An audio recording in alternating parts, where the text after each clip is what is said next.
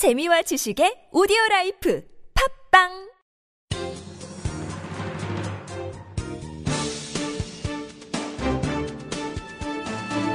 일간 사설 5월 7일 목요일 경향신문 사설. 홍준표 소환 성완종 리스트 수사의 시작일 뿐 홍준표 경남지사가 성완종 리스트 8인 중 처음으로 검찰 조사를 받게 됐다. 특별수사팀은 성전 회장에게서 1억 원을 수수한 혐의를 받고 있는 홍 지사를 내일 소환키로 했다. 앞서 자금 전달자로 지목된 윤승모 전 경남기업 부사장은 이미 4차례 조사를 받았다. 윤 전 부사장은 아내가 운전하는 차량을 타고 국회에 가서 1억 원이 담긴 쇼핑백을 전달했다는 취지로 진술했다고 한다. 검사 시절 얻은 거악 척결 이미지를 자산으로 정계에 진출한 홍 지사가 피의자로 검찰에 불려가는 처지가 되었으니 아이러니다. 성전 회장은 생전 경향신문과의 인터뷰에서 2011년 홍 지사가 한나라당 대표 경선에 나왔을 때 그 캠프에 있는 측근을 통해 1억 원을 전달했다고 밝힌 바 있다.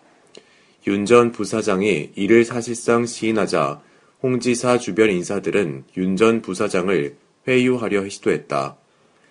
그 사이 홍 지사는 성 전 회장의 메모는 반대 신문권이 보장돼 있지 않아 증거로 사용하기 어렵다는 등 법리 논쟁을 펼쳤다. 어제는 윤승모 씨는 성 전 회장의 로비 창구다. 심부름을 이것만 했겠느냐. 대선, 총선 때도 똑같이 심부름 했을 것이라며 물귀신 작전을 폈다. 좌충우돌하는 모습이 보기 딱하다. 검찰이 리스트 8인 중 홍 지사를 첫 소환자로 지목한 것은 자금 전달자의 일관된 진술 때문일 것이다. 물증을 찾기 어려운 불법 정치 자금 사건치고는 난도가 낮은 사건이라 볼 수 있다.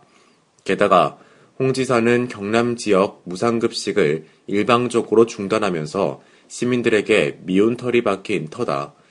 그를 우선 수사 대상으로 삼는 것은 자연스러운 일이지만 거기서 끝나선 안 된다. 이완구 전 국무총리를 비롯해 리스트에 오른 나머지 7인도 모두 철저히 수사해야 한다. 특히 불법 대선 자금 수수 의혹은 검찰이 반드시 넘어야 할 사안이다. 최근 대선 자금 수사의 실마리가 될 만한 새로운 진술도 나오지 않았는가. 경남기업의 금고직이었던 한장섭 전 부사장은 2012년 대선 직전 성 전 회장이 2억 원을 새누리당 선대위 관계자 김모 씨에게 전달했다고 들었다는 진술을 했다고 한다. 앞서 성 전 회장도 경향신문에 2012년 홍문종 당시 새누리당 중앙선대위 조직 총괄 본부장에게 2억 원을 줬다고 밝힌 바 있다. 한 전 부사장이 털어놓은 정황은 성 전 회장 발언보다 구체적이다. 검찰의 의지만 있다면 수사 단서는 충분하다. 검찰은 어느 누구의 눈치도 보지 말고 엄정하게 수사하기 바란다.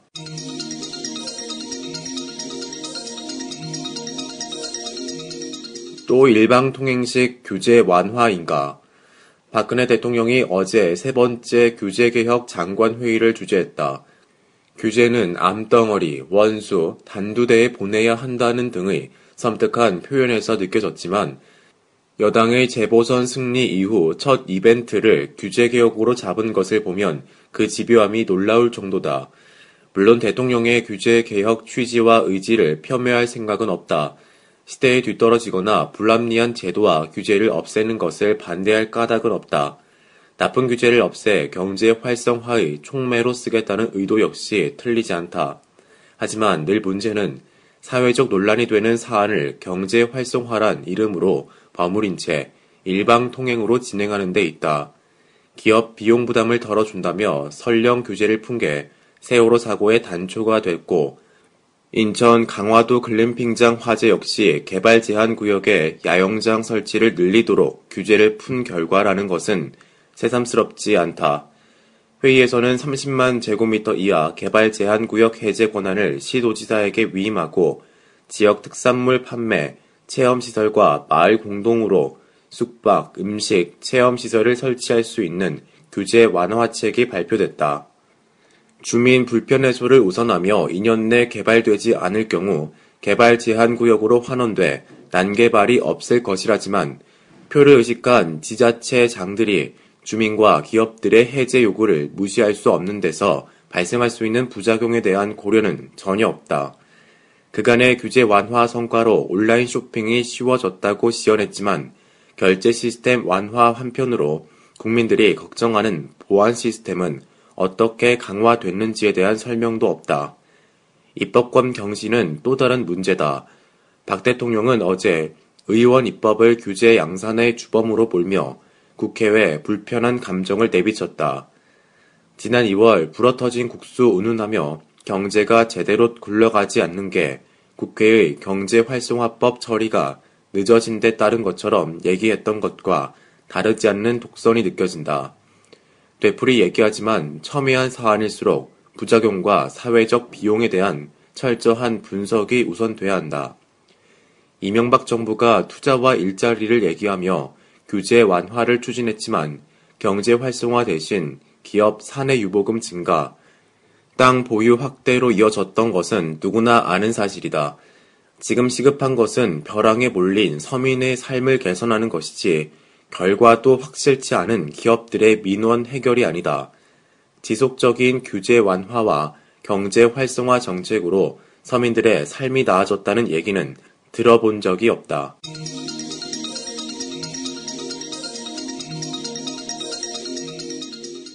박상옥 인준 민주주의에 대한 도전이다.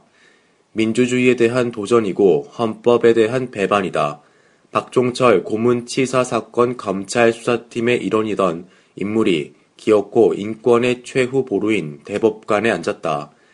새누리당은 어제 정의화 국회의장의 직권 상정을 동원 야당이 불참한 가운데 임명 동의안을 단독 표결 처리했다. 박종철 고문치사 사건의 은폐 축소에 연루된 박 후보자가 정상의 절차마저 거치지 않고 반쪽 대법관에 오른 셈이다. 박종철 사건은 민주화를 요구한 젊은이를 고문해 죽인 국가 권력의 야만적 폭력이다. 이 사건에 조금이라도 관련된 사람이 대법관에 오른다는 건 인권과 민주주의에 대한 도전이다.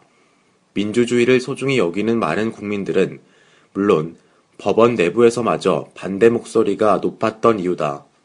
그럼에도 새누리당은 힘을 앞세워 밀어붙이기로 일관했고 새정치민주연합은 대책 없이 시간만 끌다 박상옥 대법관 탄생을 방조했다.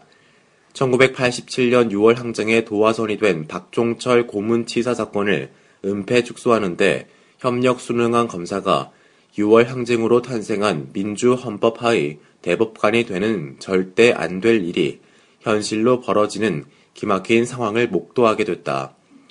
박 후보자는 그간 재판 기록과 관계자 증언을 통해 박종철 고문치사 사건의 축소 은폐에 관여된 증거와 구체적 정황이 드러났다.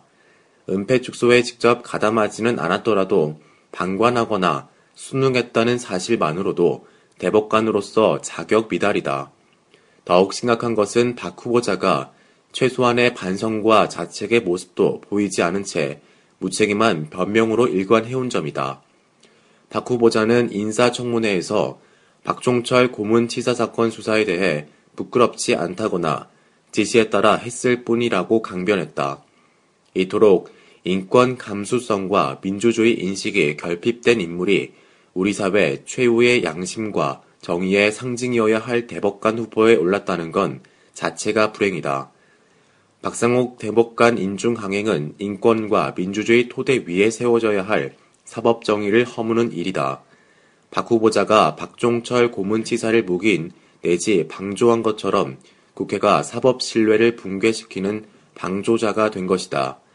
애초 박 후보자 문제는 독재의 포갑에 앞서 민주주의를 일궈낸 우리 사회의 역사와 정체성에 대한 질문이었다. 한국민주화의 분수령이 된 박종철 고문치사 사건의 담당 검사로 축소 은폐 의혹을 받고 있는 박 후보자가 대법관에 오른 것은 그래서 민주주의에 대한 모욕이다. 그를 대법관 후보로 제청한 양승태 대법원장, 힘으로 임명동의안을 통과시킨 새누리당이 그 책임을 져야 할 것이다.